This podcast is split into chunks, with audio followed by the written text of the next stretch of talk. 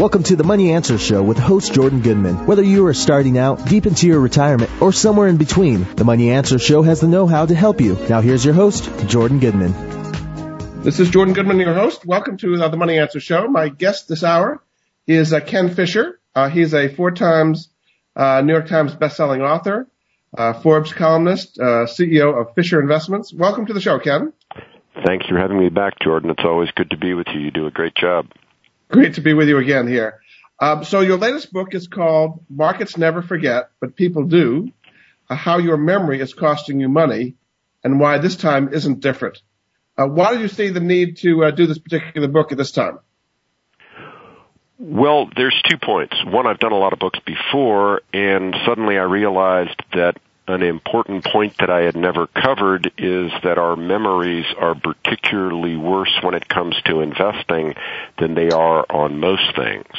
And we don't actually realize that. And secondarily, that leads into this notion, which uh, society has come to over and over and over again in history, which is this time it's different, which, as Sir John Templeton, uh, long deceased legendary investor, once famously said, are the four most dangerous words in the English language. And the fact is, while it's always different, it's never really that different. And almost all of the things that we think are different, we can actually find in history and learn lessons from. But many of them we've actually been through before, and we forget that we've been through them before because our investing memories are so terrible. What are some of the things that people are saying now that they're saying this is different from the past that they really aren't different from the past, but they're saying they're different from the past? Uh, there is a very long laundry list of them, but for example, uh, we've never been this indebted before. We've never seen something like Greece going under before. You can go through a long laundry list. One of the most standard ones, uh, which is not a you've never seen it before, but it's a you've always seen it before that actually pretty much never happens is the repetitive fear in both 2010 and 2011 of double dip recession. If you go back to history, double dip recessions, A, almost never occur, but every cycle there's quite a lot of talk about double dip recession and this falls into the category of we don't see it very often but we believe in our memories that we've seen it very often. Uh, another reverse example of how our memories are wrong. Our memories are wrong because we think things that we've have never happened before and then our memories are also wrong because we think things happen all the time that rarely happen. So is, is there some psychological reason why we do that? We want to put a positive spin on things. We want to put on negative things. I mean, why do our memories overwhelm the facts? Fundamentally, there's one basic reason why our memories want to uh, go haywire on us, which is that we're not set up to do this investing thing. We're set up to do a different thing that people did thousands and thousands and thousands of years ago.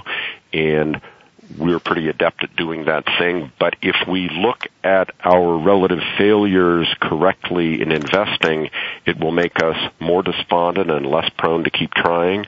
So one of the things that behavioralists have long proven is that we tend to bury our failings by forgetting about them and we tend to forget the times we saw something before and reacted wrong to it because to remember it correctly is to remember the pain of failure and we'd like to do what behavioralists call shunning regret or pretending that if we had a problem it was somebody else's fault we were misled it wasn't our acuity that was at fault but some other feature and so those things that we misjudged before we just blot them right out of our mind Amazing. Now you start the book with what you call the plain old normal, and uh, you talk with start with Templeton's quote. What do you mean by the plain old normal? What is the plain old normal?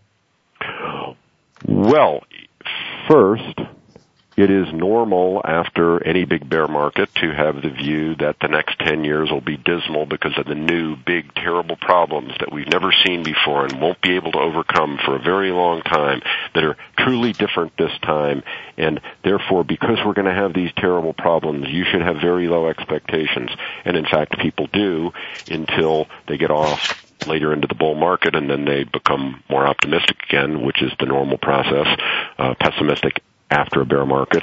uh, optimistic after a long bull market, and that's the same old normal that we've had before. In fact, one of the points that I make about the alleged new normal, a phrase most recently associated with uh, utterances a couple of years ago by PIMCO, is that that phrase itself is one that you can track back to journalistic history going on a irregular basis, but popping up uh, in mainstream media going back to the 1930s, and used always the same way that it's used this time. The new normal itself comes in at a particular time in the cycle. It doesn't come every cycle. We've seen it many times before. It's always used as it's used this time, and it itself is part of the same old normal. Part of the uh, old normal, I guess, is the uh, the myth. I I guess you would say of the jobless recovery. Uh, is that what people have been saying now, and is that in fact a myth? Well, there's two different myths that are in parallel here. One of them is that unemployment is different. That's one. And then the parallel one is the one about the jobless recovery. And the two tend to play against each other normally in history every cycle we believe that unemployment is acting worse than it normally does in the cycle. And in fact, in this cycle, while unemployment, because the recession was bigger, got to be higher than other recent recessions except for the 1981-82 recession, the way unemployment has behaved uh, as it's moved through the cycle has been exactly like it always has, a point that people never believe and they never go back to check on. The fact is unemployment has always been a late lagging indicator. It always peaks after the recession's over. Uh, stays rigidly high for a long time and then comes down slowly for a long time before it starts to drop rapidly. And that's exactly the way it's behaving this time. In fact, in the exact progression relative to the cycle that we've seen time after time after time, and I give you those data in the book. People never look at that. The jobless recovery is a somewhat different feature. When we look at the GDP based or employment based growth off the bottom, this cycle is the slowest in the post World War II uh, period when you look out 30 months off the bottom on the other hand, and that's that's true, we're remembering that correctly. What's not true that we're remembering incorrectly is that the statistical difference between this one and the last two is statistically insignificant. The last three economic recoveries have all been a huge notch below all of the earlier ones, and the last three are all within a hair's whisker of each other. And and we don't get that right. We've made a distinction that doesn't really have a meaning, and yet if you were to read the media, you would believe that it's a huge distinction with a huge meaning. And so again, I make the point that we tend to remember these things badly and we tend not to go back to check and see if they're true. You have a table in your book uh, about unemployment and S&P 500 returns showing that stocks lead and jobs lag. What are the investment implications of that as to when it's a good time to be investing relative to unemployment? Well, this is again a really hard one, but basically when unemployment goes starts going through the roof, that's the time you actually want to make sure you're fully invested. And as long as unemployment remains really, really high, history is really clear you want to be fully invested, or as fully invested as you would ever be based on your personal circumstances. And obviously, different people vary for all kinds of reasons in terms of how much they might ever be invested at the maximum. But whatever you would be invested in stocks at the maximum, you want to put the hammer down and go hard when you see unemployment go through the roof because the history of unemployment going through the roof leading to stocks going through the roof is just one of those very high correlations. Is there a reason for that? I mean, ironically, of course, Jordan is exactly the reverse of the way the normal person wants to think. What the normal person wants to say, and we've heard this a lot in this economic expansion so far, is you can't expect things like the stock market to do well while unemployment's so high. Actually, when unemployment's been rising and high, that's exactly when you can't expect stocks to do great. And is that the reason for that? That when unemployment's high, then there's fiscal stimulus and monetary stimulus. The Federal Reserve lowers interest rates to counter it, and that's what boosts the stock market. Is that what makes sense? Well, you could argue that. Uh, you could argue that because we have so much phobia about unemployment, uh, the stimulatory features that uh, governments might use uh, tend to then ripple over the stock market and push stocks higher. Um, that's one argument. On the other hand, another argument might be that unemployment really isn't what people think it is. And this is another part where our memories don't work right. What people tend to think is that unemployment is some number that's sort of like the number of people that don't have a job divided by the labor force. Whereas in reality, unemployment is not that at all and never has been in America or any other developed nation. Unemployment is the number of people at a point in time that are looking for a job divided by the number of people that have a job and are looking for a job. So in an expansion as looking goes up because you quit looking years ago, but now that your neighbor got a job, you start looking. When you start looking, that actually makes unemployment go up and stay high. And it's very hard for people to get that notion that you're not going to get unemployment going down early in an expansion because people start looking for a job as they see their neighbor, their friend, their uh, cousin get a job, so that motivates them to get off the couch and look too. That's the same part that the actual economy. It's not that they're about to stimulate it; so the economy's actually going. Now, lately, we've had a lot of people, so-called discouraged workers, have been increasing dramatically, 300,000 or so a month. So that's, but despite that, the unemployment rate's been falling. So how does that connect? Because we are having more people not looking for work lately. Uh, the, the fact of the matter is we are now in a very uh, interesting world because there is this perception that it's a jobless recovery. GDP is actually at all-time highs. Firms have been doing a phenomenally efficient and productive job of doing more for less. And the effect of all of that is that that's boosting profitability, but at the same point in time, it's providing further image of the sort of jobless recovery, which is also parallel to the feature of the last couple of cycles. So you don't have the tremendous, robust uh, tendency to pull people off the couch that you had three, four, five, eight economic cycles ago, but is similar to the last two economic cycles. So you're saying this time isn't different in, in what you just described compared to the past two or three cycles? It's not different in any material way. It's always different and it's never different. It's got lots of particulars that are different, but in a big macro sense, it's not really very different than the last two cycles. Uh, it's a little bit more subdued. The last two cycles are more subdued than all the prior cycles. Uh, why? We could debate that. You could argue that America's just more, more mature. You could argue, if you wanted to, that it's about demographics. Uh, you could argue all kinds of things. But there's this inescapable fact, which is the fact behind the book, which is the fact that everybody says it doesn't make it true. And number two, our memories tend to be terrible about all these things, and we as people rarely go back to check to see if things that we think are true actually are. And one of the points that's underlying the book is when somebody tells you something that you believe, you might actually want to go back and check and see if it's really true. Because pretty often we say things that we commonly believe are true, like this always happens, but except when you go back and look in history, it almost never happens. Or this is the first time this has happened and it's new and different and it's really important therefore, when in fact you see it happening all the darn time. One of the points that I make in the book is that things like debt, uh, the interest payments on government debt as a percent of either GDP or U.S. government tax revenues are actually half the levels they were 20 years ago for a long time, and yet people think they're at all-time highs.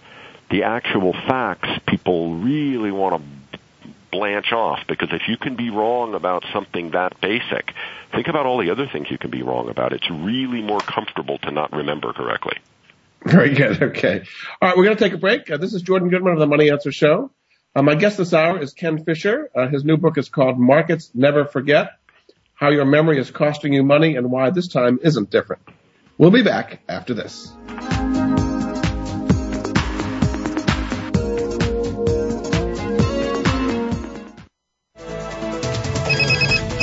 Up to date business and financial news. Call now and get the financial information you need. 866 472 5790. 866 472 5790. The experts are here. Voice America Business Network.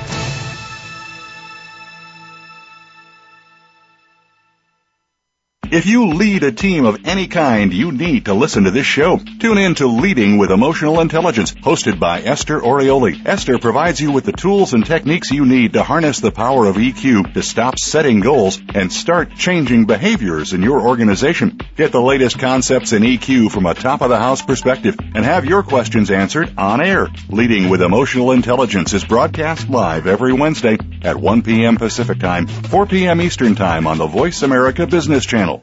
Is your business or organization operating as efficiently as it should be? There are five basic dynamics present in every workplace that can effectively derail any organization. Be sure to listen for What's Leadership Got to Do with It with Rick Tiemann. Rick and his guests will discuss how you can manage these five dynamics and improve your leadership skills. Leaders that want a successful business can't afford to miss this program.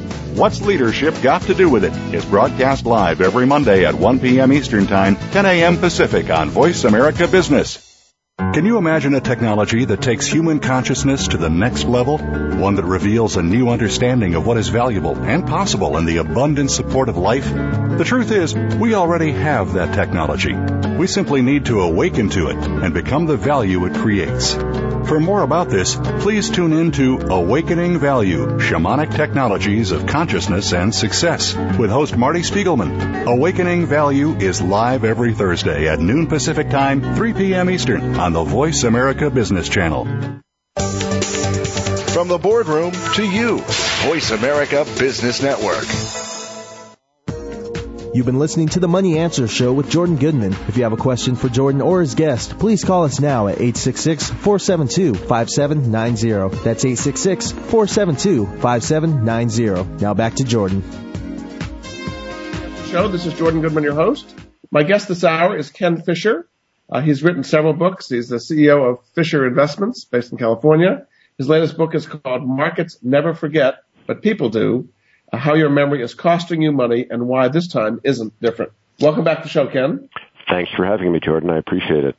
You say people get fooled by averages. Uh, why don't you briefly describe how people get fooled by averages?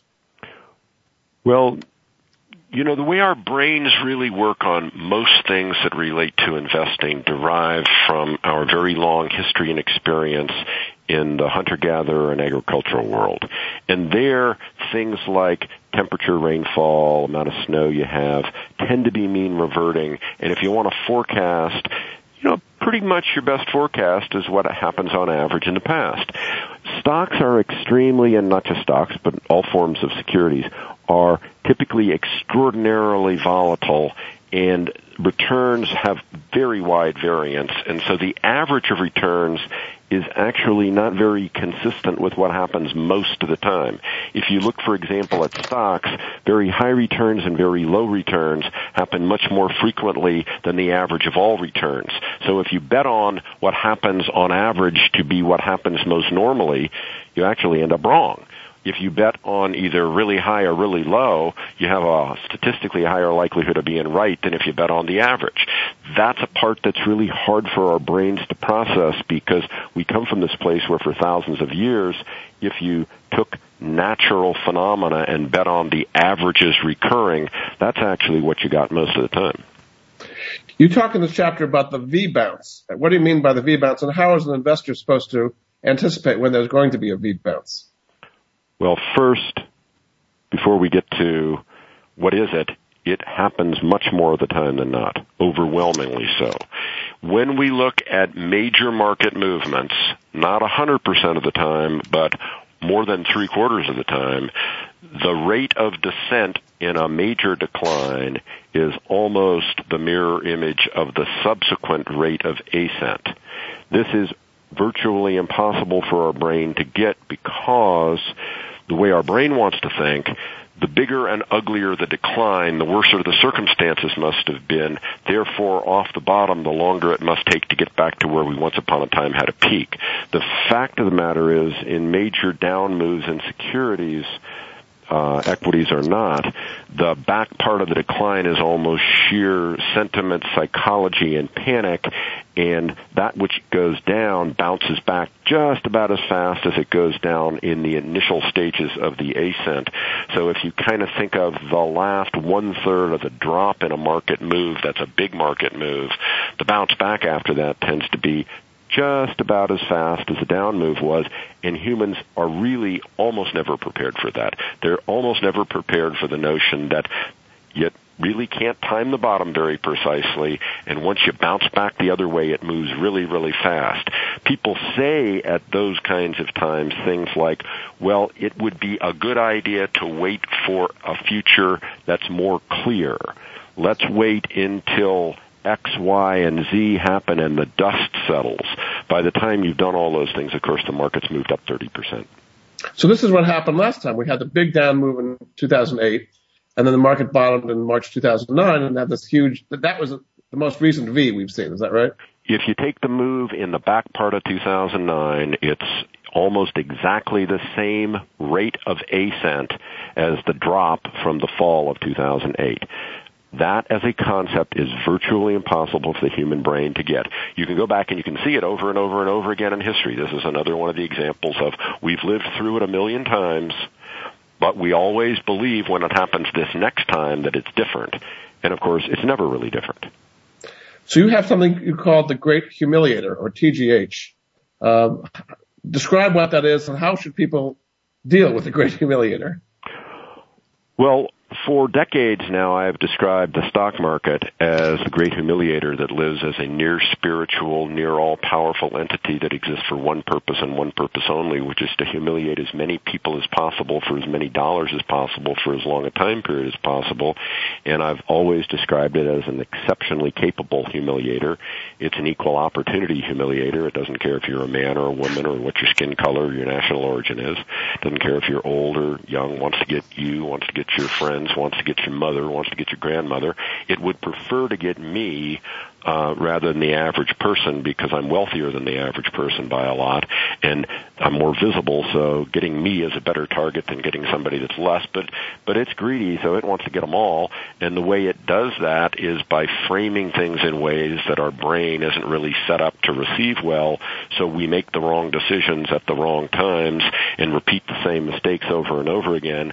Going back to my point that a we're not really set up to do this kind of investing stuff naturally. We're set up to engage engage in a different world. And this world of investing in securities is foreign to the way our brain thinks. And then secondarily, because our memories about investing are so terrible, we don't really learn from our mistakes. And that's a reason to go back and look at the past to kind of think of history not as history always will tell you what will happen because it won't, but history does tell you the kind of things that almost never happen, the kind of things that happen really regularly, and helps you figure out the odds because in the long term, this is an odds game. It's not a certainties game, and yet our brain wants to go against us because the great humiliator is sitting out there kind of baiting us on with things that our brains will fall for. So when you're dealing with clients, um, and they have the same emotions that everybody else does, and markets are dropping sharply. Let's let's bring us back to the fall of 2008 into March 2009, and it looks like the end of the world is coming and Armageddon. How do you deal with clients saying this is a fantastic buying opportunity? I know it looks like the world's falling apart, but we've seen this many times. A V is coming.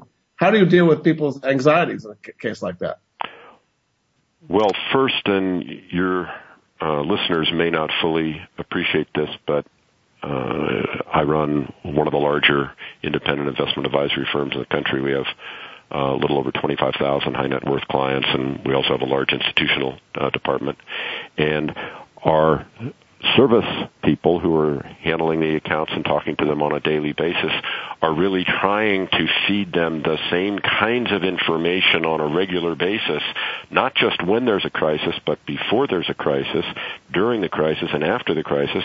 That's the kind of information that's in this book, Markets Never Forget, so that they come to understand that their memories aren't so good there's some good likelihood that that thing that you read about in the newspapers that people are telling you this is the first time it's happened or it always happens, pretty good likelihood that's wrong.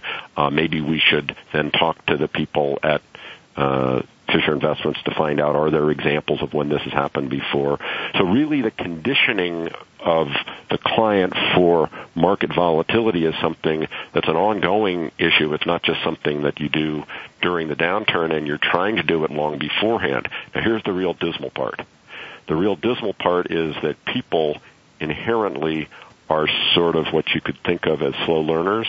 If you think of the average C student in school, the average C student in school needs a fair amount of repetition because in the class they're getting kind of 70% right and they're missing 30% to get over that, they need repetition and repetition and repetition and repetition.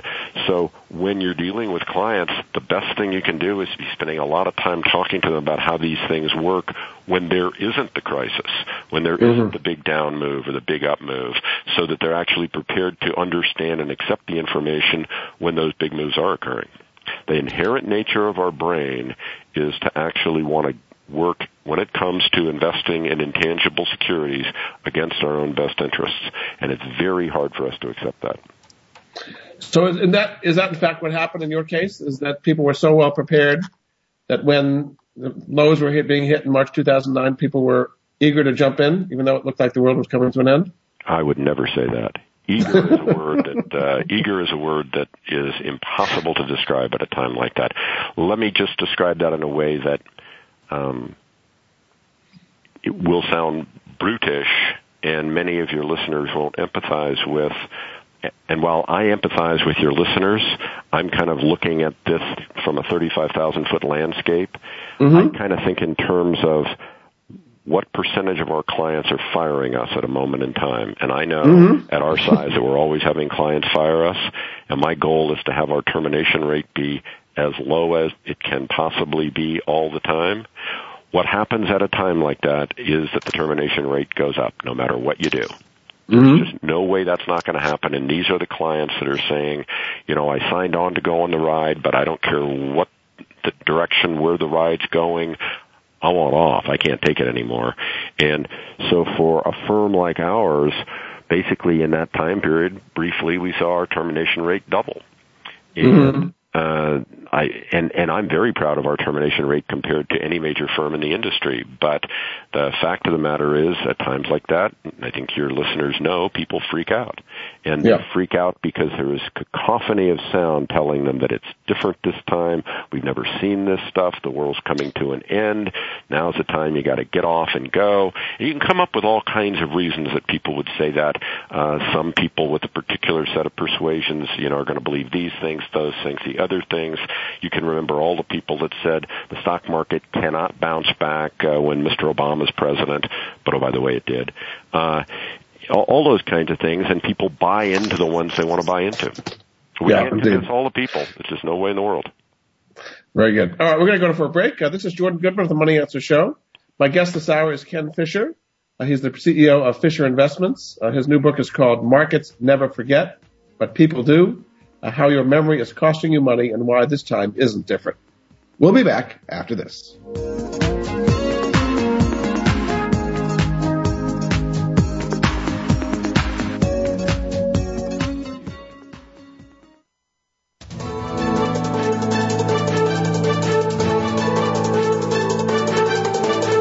Market's up or down, or if you're looking to improve your portfolio, our experts are ready to talk to you. Call now. Toll free 866 472 5790. That's 866 472 5790. Voice America Business Network.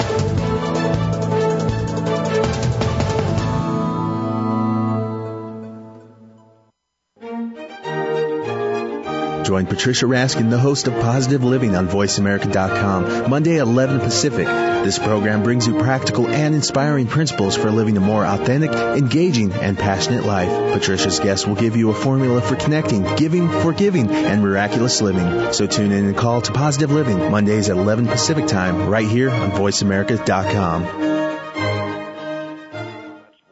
Leadership is a vital skill set in today's competitive global economy. Being a leader is not enough. To succeed, you must optimize your performance and know how to imbue others in your organization with leadership skills. Practical, actionable leadership insights are the focus of Leadership Development News, hosted each Monday at 9 a.m. Pacific, noon Eastern by Cathy Greenberg and Reldan Nadler on the Voice America Business Channel. Doctors Greenberg and Nadler, who coach global leaders on how to be most effective, will share their insights and contacts.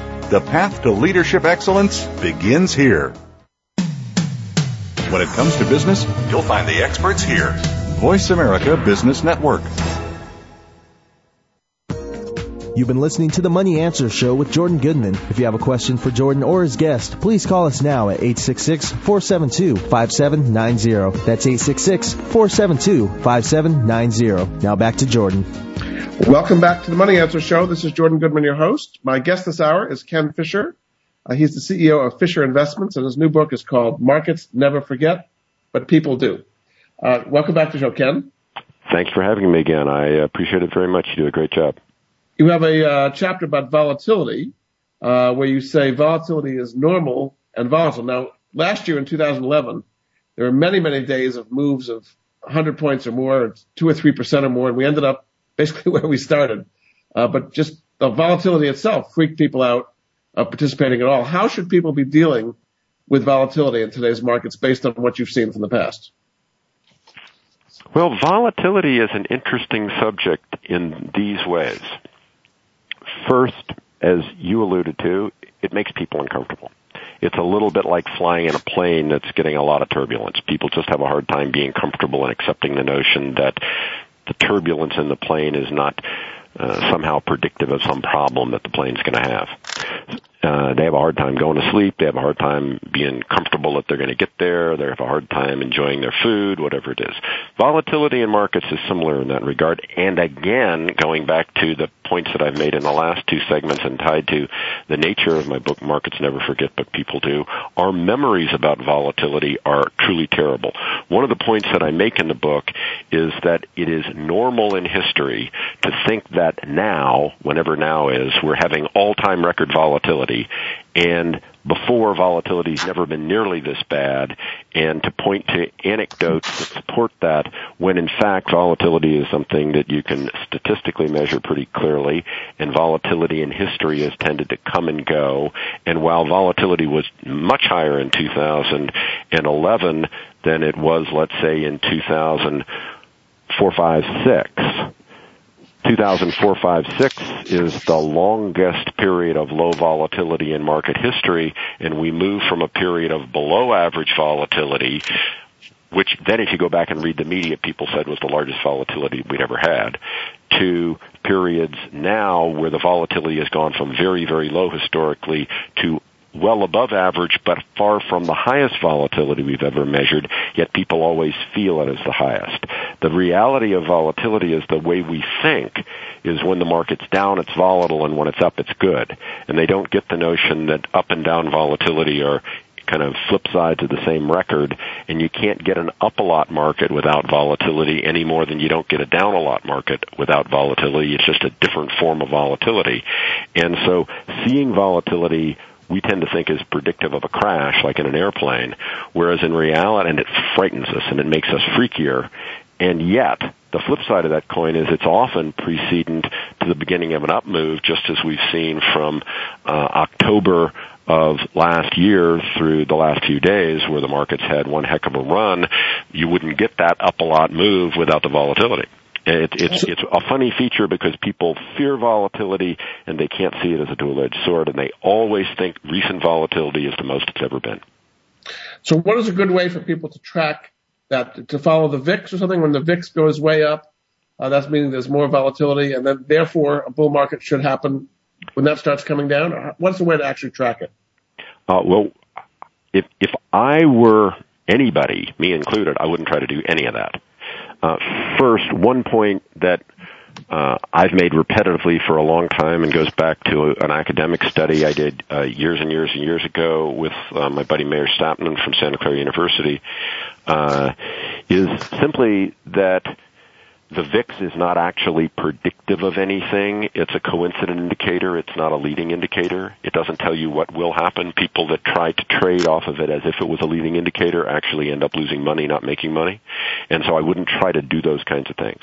The fact of the matter is when uh, the VIX numbers uh, move to extremes. It's really a function of people having already gotten complacent or already gotten freaked out, and it's something else that will move them away from that freak out or away from that complacency that'll drive the market. But what I would just simply say is to think through when the market is a big down move, uh, do you actually believe you know something other people don't know that's causal to this turning into a bear market? And if you don't, you should be holding on.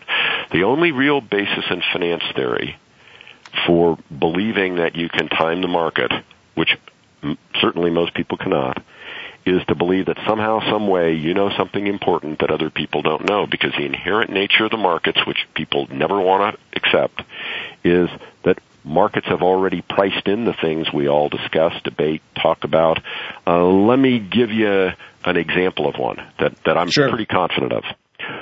Right now, as we speak, uh, we're coming off of a period of uh, the end of 2011 where there's been quite a lot of discussion about problems in European finance. And quite a lot of people believe that this will happen, that'll happen, the other will happen. Fact that we can know is that if you look at all that PIGS debt, uh, 80% of the money value of it is a combination of Italy and Spain, and 80% of that is Italy. So when you look at that, two thirds of the money effectively on a money weighted basis, that's the PIG's concern is Italy. Uh, if you look at things like Greece and Portugal, Greece is, in my mind, going to the Dickens no matter what, but that's neither here nor there. It's small, and Greece has gone bankrupt before. You can measure that. You can measure the effects of Greece going bankrupt before. Greece will go bankrupt again, hopefully two, three more times in my lifetime, and hopefully two to three more times in your lifetime.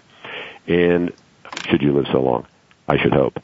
And the fact of the matter is that it's really Italy that's the elephant in the living room. But when you look at Italy's debt, it's mostly rolling over this year, and most of that happens in February, March, and April. Now, the important part about that is if stock markets were to go down because that was to be a terrible event, they'd be going down right now. One of the parts that people have a very difficult time with is that markets move in advance of the event. They don't wait for the event. Yeah. So when you look at that Italian debt rollover being concentrated in February, March, and April, and you see the markets going through the roof from October to present and being very strong in the first half of January, you say to yourself really simply, we're not going to have a problem with Italy. Because if we were going to have a problem with Italy, stocks wouldn't be doing well now. Uh, so the, the market you, let me give you a perfectly parallel example of that from history. You remember very well Jordan, when Y2K was coming on us. Yes, right. And all kind of people were afraid we are going to lose power and have all kind of global meltdown and what have you.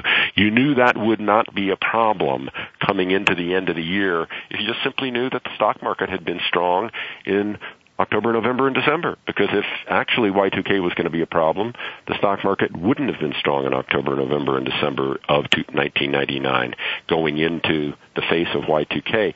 This is something that's very hard for the human brain to get, which is that the market moves before the events. It doesn't wait for after. So those people that say things like, let's wait until this clears up, well, that's all fine and well, but you miss a huge move when you wait until this clears up. So are you saying the markets never get surprised? That the markets you know, are anticipating things, and if you listen to the market, uh, what it's doing as opposed to what people are saying, you'll be in good shape. I mean, an example of, to me, a big surprise would be when Lehman Brothers went bankrupt. People did not think that was going to happen. They thought they'd get saved. And that was a surprise, and the markets fell sharply after that. I think you can find lots of surprises in history. I think that the things that people spend a lot of time talking about and debating about for a long time tend to be priced into the market. Yeah. Uh, you have a- the, the, the fact of the matter is that the longer and the more people talk about it, fret about it, worry about it, the less likely it is to have subsequent pricing over markets. The more something comes on from no place, with some exceptions, and I'll come back to some exceptions in a minute, there's some types of exceptions where even when the market surprises, it doesn't seem to have any real power. But for the most part, if we've been debating it, analyzing it, scrutinizing it, fretting about it, it's already priced, and if it happens, market doesn't tend to have much reaction. If it doesn't happen, and we've all thought it would, the market tends to do well. Uh, uh, the exception example to that is things like earthquakes, massive tornadoes, and other forms of natural disaster. You mm-hmm. remember when uh, Hurricane Katrina happened? Actually, right. that day the market went up. Uh, when you have things like uh, the the problems in Japan last year, the global market didn't react badly to that whatsoever. Of course, Japan was hurt by it, but the global market didn't react badly to that at all. Um, when you think of major earthquakes, major tornadoes, major forms of natural disaster, these things fundamentally don't end up rippling over and having this kind of market surprise impact that you might think, even though they are always total surprises. Uh, one, another one that came to mind for me would be the uh, the Russian collapse and the long-term capital collapse in uh, 1998. I guess that surprised people. That kind of came out of the blue and happened very, kind of a black swan event, I guess you might say. Well, but let's think about those for a second, and I agree with you. Uh, the long-term capital uh, phenomena, which was 1998, uh, is one of those kinds of things that we see often within a market correction, but not a bear market. Mm-hmm. Every every correction has something that goes on in it which we I mean, just to back up, correction is typically defined as a downward move that's 10 to 20 percent, but not more than 20 percent, and doesn't have a lot of duration. Whereas a bear market is defined as something greater than 20 percent with a fair amount of duration. So 1998, when the long-term capital thing came, was really a, very few months of sharp down move, leading to a just about exactly 20% drop, followed by a bounce back that came just as fast. And 1998 overall was a positive year but the collapse of long-term capital management leads to a fear of panic, panic, panic, panic, and these kinds of market corrections within a bull market have traditionally happened often, but don't lead to bear markets. They just lead to that short-term correction, which is sort of the corrective phase before the next leg up of the bull market. You have a whole chapter on what you call the secular bear, uh, not being an accurate uh, way of looking at things. Why is that? Because people will say we're in a secular bear market and that's different from cyclical. People get confused by all these things. What, what is the right way to look at that? Well, secular bear markets are typically thought of as this long period where stocks do badly and uh, you want to just ride them out in theory and then get involved with the market again after they're over. Uh, the the problem with that, from my view, is several fold. One, uh, too many people tend to look at markets the wrong way in that they look at it with some index like the Dow that's a price weighted index and doesn't include dividends and they don't see maybe that it's not as low a long term return as they think it is. This is most commonly associated with the so-called secular bear that existed between 1966 and 1982 where they always say it was a flat market but if you actually look at it instead of with the Dow, with a correctly calculated total return index, the market was up something like 7% a year on average. Below average, but not disastrous. The other side of the coin is within every time period like that, there are these huge up moves and huge down moves that are big enough to drive almost any mere mortal crazy. And the bull market sucks you in, the bear market purges you out, and the reason that we look at the last 10 years and we say, boy, the last 10 years have been terrible is because we just went through not too many years ago a big long big bear market. The flip side of that coin is those periods that have been like that lead to the beginnings of widespread utterances about secular bear moving forward as if 10 bad years predicted 10 more bad years, whereas in reality when you look at history, as I give you the data in the book Markets Never Forget, but people do, decades of bad performance have always been followed by markets that have been good to great. Uh, that is, you can't tell whether they'll be good or whether they'll be great. But when we've had 10 years where the markets have been disappointing, the next 10 years have always been not disappointing, and in uh, some variation, flavor, style, or or uh, delivery of some portion of goodness versus gangbusterness. So our brain wants to say, boy, you know, we've had a bad time, therefore we should have a secular bear market. In fact, any 10 year period you have moving forward is going to have a lot of big up moves and a lot of big down moves. And those are going to be enough to drive you crazy. But after 10 years that have been disappointing, you pretty much almost always get 10 years that aren't disappointing. Very good. Okay, we're going to take a break. Uh, this is Jordan Goodman of the Money Answer Show. My guest this hour is Ken Fisher. He's the CEO of Fisher Investments, and his latest book is called Markets Never Forget, but People Do. We'll be back after this.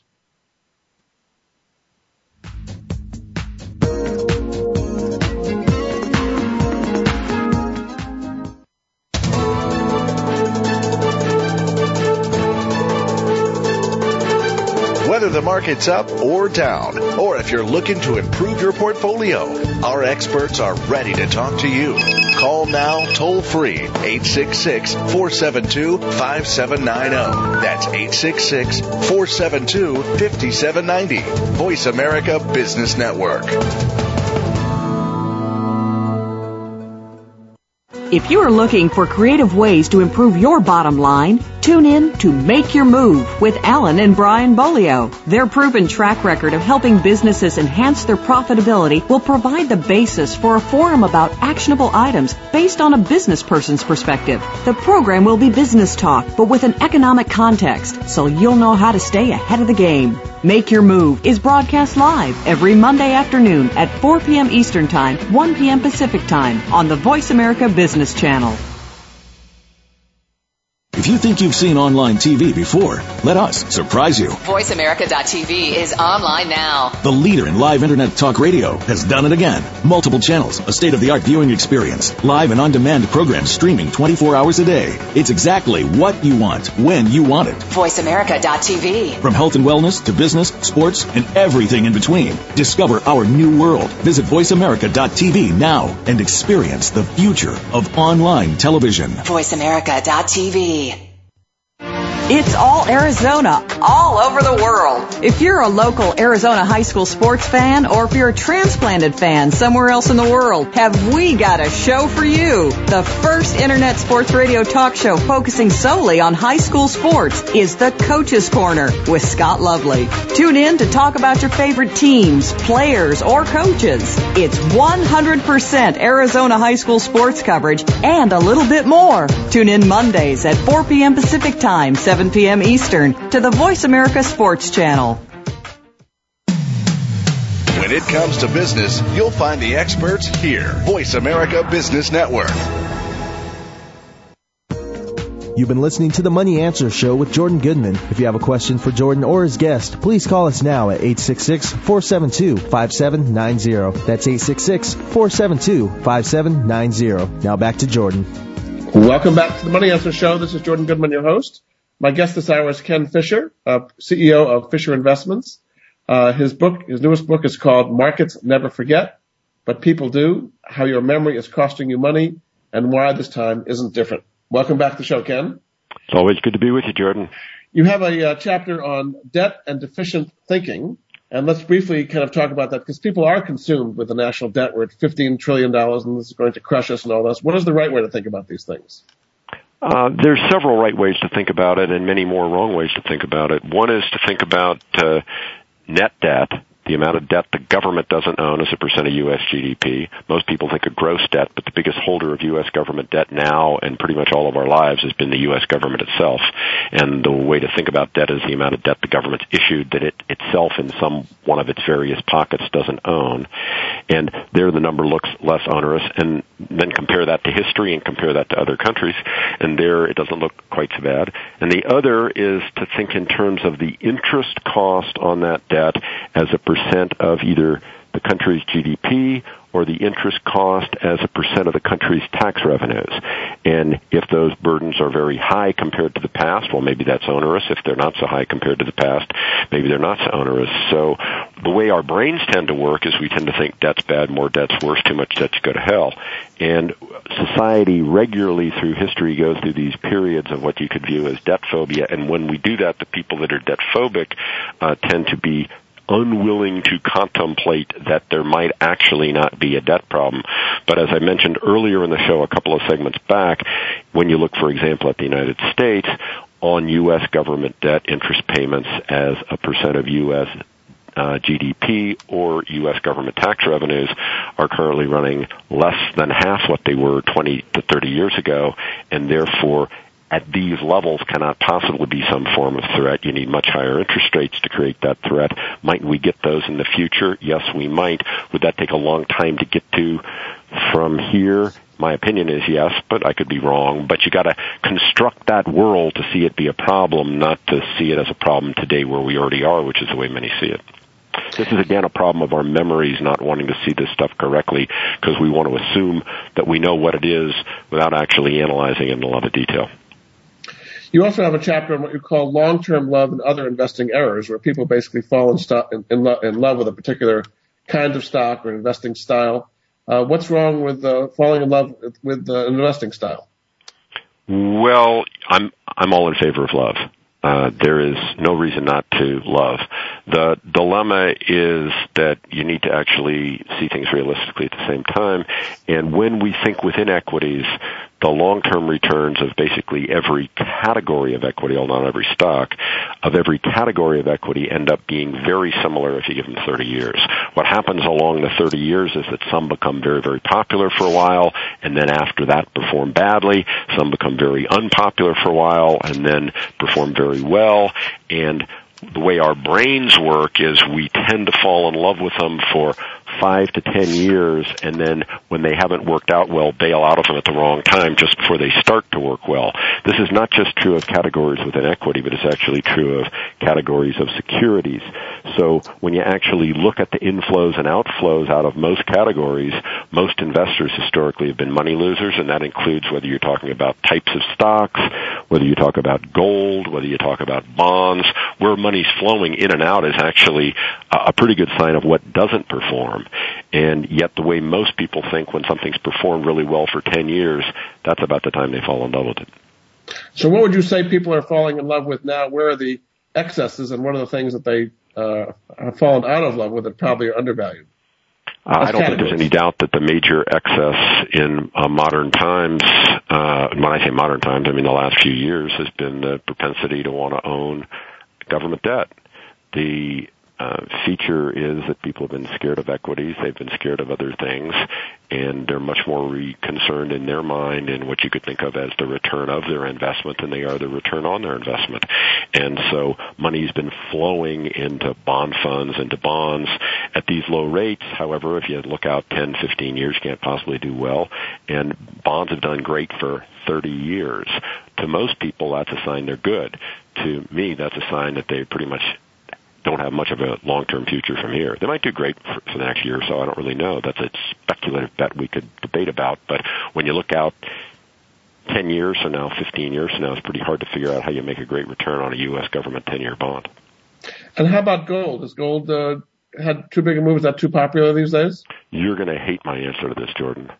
When I was young, I did gold badly so many times, so many times that I made a solemn vow decades ago to never have a futuristic forecast about gold ever in the name of good luck, kind of kind of giving my soul to the devil, mm-hmm. if you will, selling my soul to the devil, and I've stuck to that, and I've never had a future forecast for gold ever since, and I've had pretty good luck, so I keep with that. Gold is a tricky thing to do, and people who are gold fanatics at any point in time don't think it's a tricky thing to do. But one of the features about gold that I document in Markets Never Forget is that about 85% of the months of history in the long term, gold has lost money. Gold's made all of its return out of about 15% of its months. So my point is most things like stocks are positive a larger percentage of the time than that. Bonds are positive even a larger percentage of the time than stocks.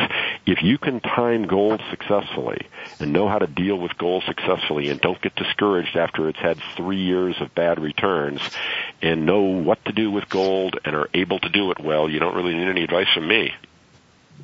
You also have a chapter about what you call politicking, about how political elections affect investors.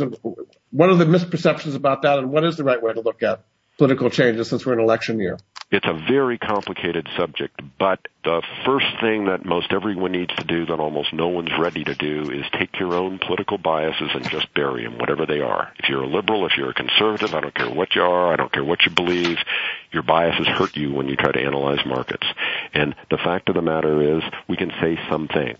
For example, if you look at U.S. history, markets have done badly when we've initially elected a Democrat. And Republicans tend to think Democrats would be bad for markets, although we know, for example, in 2009, in the inaugural year, not the election year, in the election year, the election leading up to President Obama was a disastrous year. But the inaugural year, going back to that V discussion we had earlier, was great. When we re-elect Democrats, however, in re-election years, when we re-elected Democrats, the election years have been great. It's a point that people miss. On the other hand, when we initially elect Republicans, in the election year the markets are great. In the, if we reelect them, the markets aren't so great. And then there's this other part that Republicans always have a hard time seeing, which is that the history of the inaugural year of Republicans has been truly dismal. That is, the election year when we elect Republicans initially in that first term is great, but then their first year in office, the inaugural year, has been negative for every single one of them with the exception of George Herbert Walker Bush. All the rest of them you just run down the line and their first year was negative. It's one of those points that's been in, in our face over and over and over in history and yet we don't see. Very good. Well, my guest has been uh, Ken Fisher. Uh, his new book is called Markets Never Forget, But People Do, How Your Memory is Costing You Money and Why This Time Isn't Different. He's got lots of charts and graphs and tables in there that augment these points uh, in much more detail than I could ever get into on this radio show. Thanks so much for being a guest on the Money Answer Show, Ken. Thanks for having me, Jordan. And we'll be back again with another edition of the Money Answer Show. Goodbye for now.